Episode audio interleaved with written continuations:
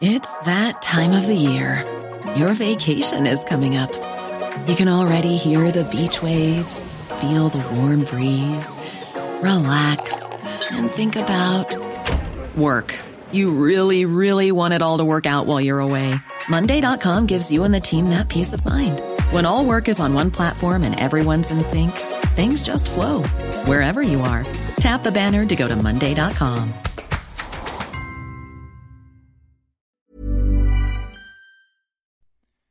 Bonjour à toutes et à tous, euh, bienvenue dans ce Morning Mood du mercredi 8 septembre. Il n'est pas tout à fait 7h15 encore. J'espère que déjà dans un premier temps que sur le marché des cryptos, euh, ça s'est euh, bien déroulé. On a fait quand même pas mal de messages d'avertissement depuis la semaine dernière, depuis la fin de la semaine dernière. Alors oui, il y a eu effectivement des rattrapages et on a bien insisté sur le fait d'être rigoureux, notamment sur les phases d'allègement, sur les phases d'accélération, de bien alléger. Pourquoi 8-10, quitte à louper effectivement un mouvement d'accélération violent pour éviter justement ce genre d'événement de moins 20, moins 30%. Alors pour le moment, ça ne remet pas en cause les tendances haussières, ça ne remet pas en cause le bull run.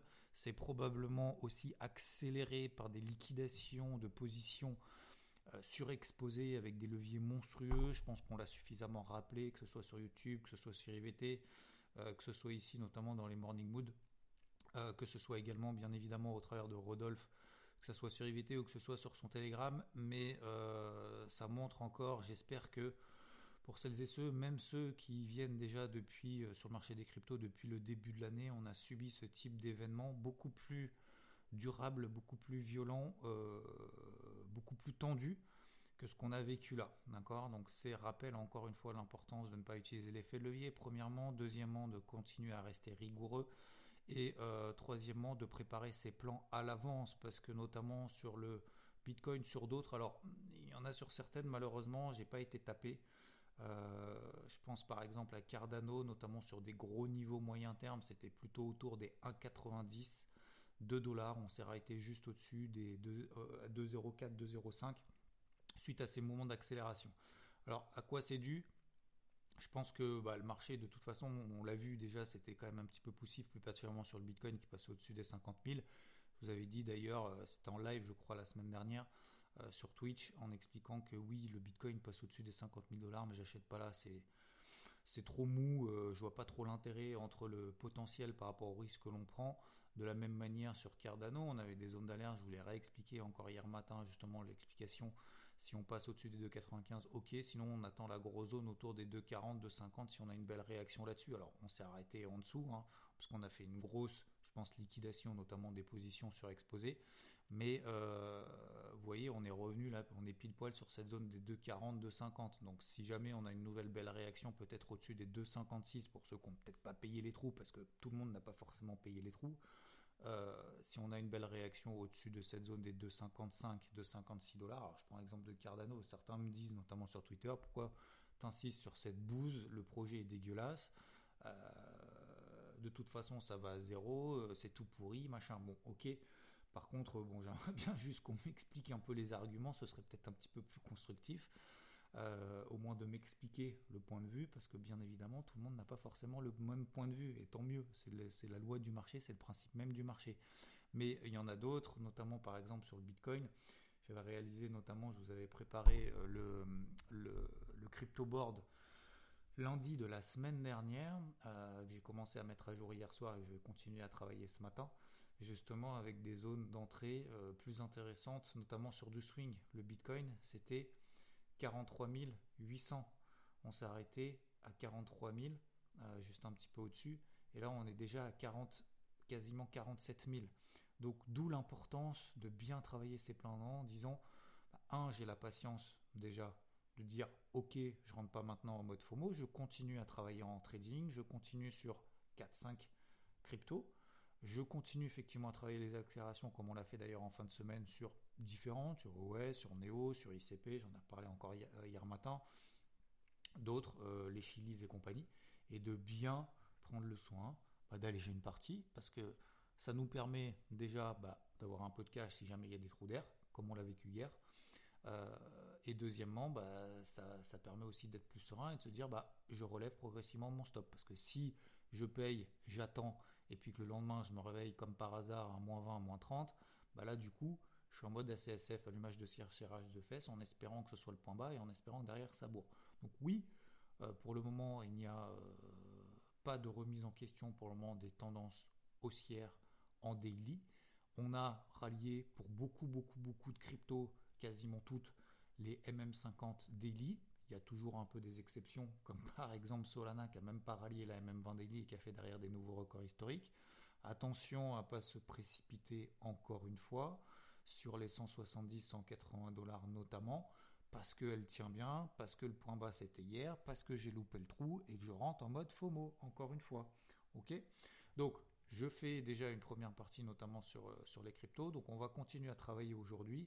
On va voir un petit peu si cette, euh, cette purge finalement laisse derrière en place, euh, enfin derrière, devant nous, en place des rebonds ou pas. Il y en a beaucoup, tant mieux, qui ont payé les trous. il y a eu des beaux rebonds, mais n'oubliez pas, si tel est le cas, de plus 8, plus 10, pour le moment, rien n'est acquis. donc là, on a fait la purge. Maintenant, le marché va un petit peu respirer, se poser des questions. Est-ce que les acheteurs, est-ce que les vendeurs vont prendre la main? Pour le moment, personne n'en sait rien. Le but maintenant, c'est de voir si on a la capacité de repasser au-dessus suite à la purge qu'on a eue. On a fait des petites phases de rebond. Là, il faut se placer en horaire, en H1. En H1, on se place en horaire, on trace une moyenne mobile par exemple à 20 heures, à 20 périodes. On trace euh, des niveaux d'alerte juste au-dessus des plus hauts. Je prends l'exemple de l'Ethereum. 3580. Si on repasse là au-dessus, ça veut dire que voilà, ça peut aller effectivement à très court terme. Mais attention, lorsqu'on a des phases comme ça baissières, on va avoir très probablement des rebonds techniques qui peuvent faire très rapidement pchit. Donc encore plus que les rebonds qu'on a vécu en fin de semaine dernière, ces phénomènes de rattrapage. Euh, on a vu que bah, les grosses, je ne vais pas dire qu'elles avaient du mal, mais oui, par exemple, si je reprends encore l'exemple de Cardano, avait quand même un petit peu de mal. Euh, vous avez dit notamment en live, non, je ne rentre pas maintenant là n'importe comment on a eu les phases d'allègement, on a eu euh, les phases de latérisation, les phases de retard ont également eu lieu, les phases de rattrapage, pardon, ont eu lieu. Maintenant, euh, le but, ça va être de continuer à travailler en euh, mode trading. Pour la partie notamment moyen terme, on peut effectivement faire une petite deuxième jambe, un petit peu plus bas peut-être que les précédents. Et là, ça sera vraiment la deuxième opportunité pour les retardataires, inespérés entre guillemets, de, reprendre justement euh, certaines cryptos que vous préférez sur les projets que vous comprenez. Évitez les projets pourris si vous estimez certains, certaines cryptos sont des projets pourris, n'y allez surtout pas, tout simplement. Euh, les ultras, par exemple, iOS, j'ai des zones d'entrée beaucoup plus basses qu'actuellement. Elle n'a pas purgé plus que ça, je trouve. Elle n'a pas accéléré plus que ça. On peut effectivement avoir une deuxième jambe, peut-être sur les 55, 60 centimes.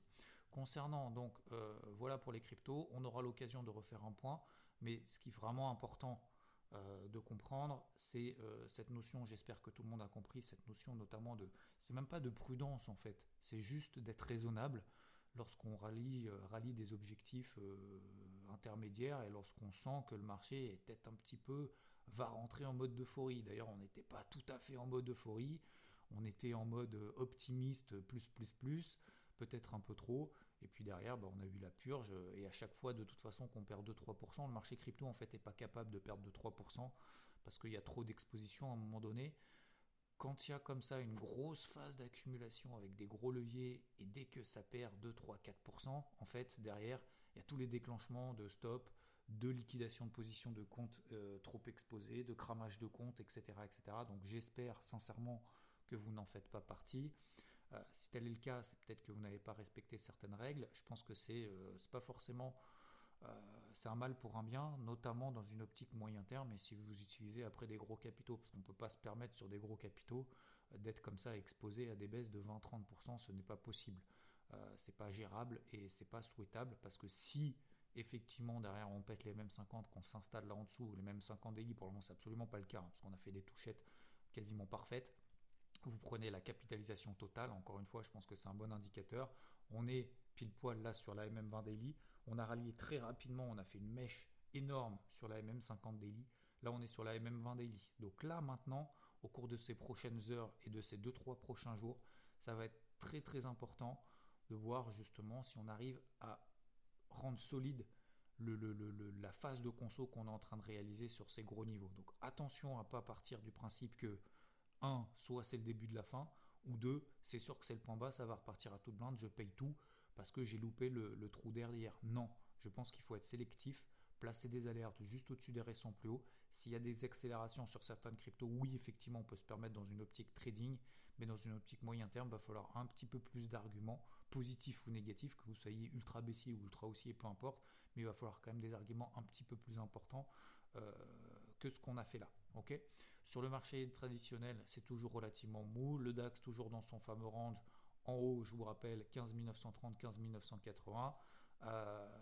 on a perdu 100 points. On est toujours au milieu du range. Euh, ça fait euh, deux semaines et demie qu'on travaille ça.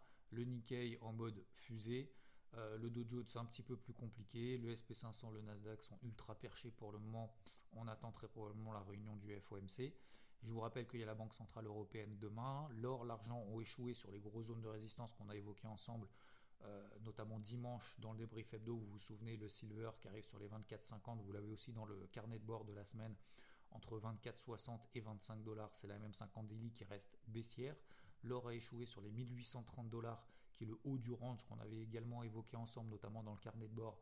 Donc c'est le haut du range, c'est plutôt zone de vente. La zone d'achat se trouve autour des 1788, 1780 pour les acheteurs un petit peu plus offensifs sur des signaux bien évidemment H4. L'eurodoll, je suis toujours en demi-position à la vente. Je regagne 10 pips.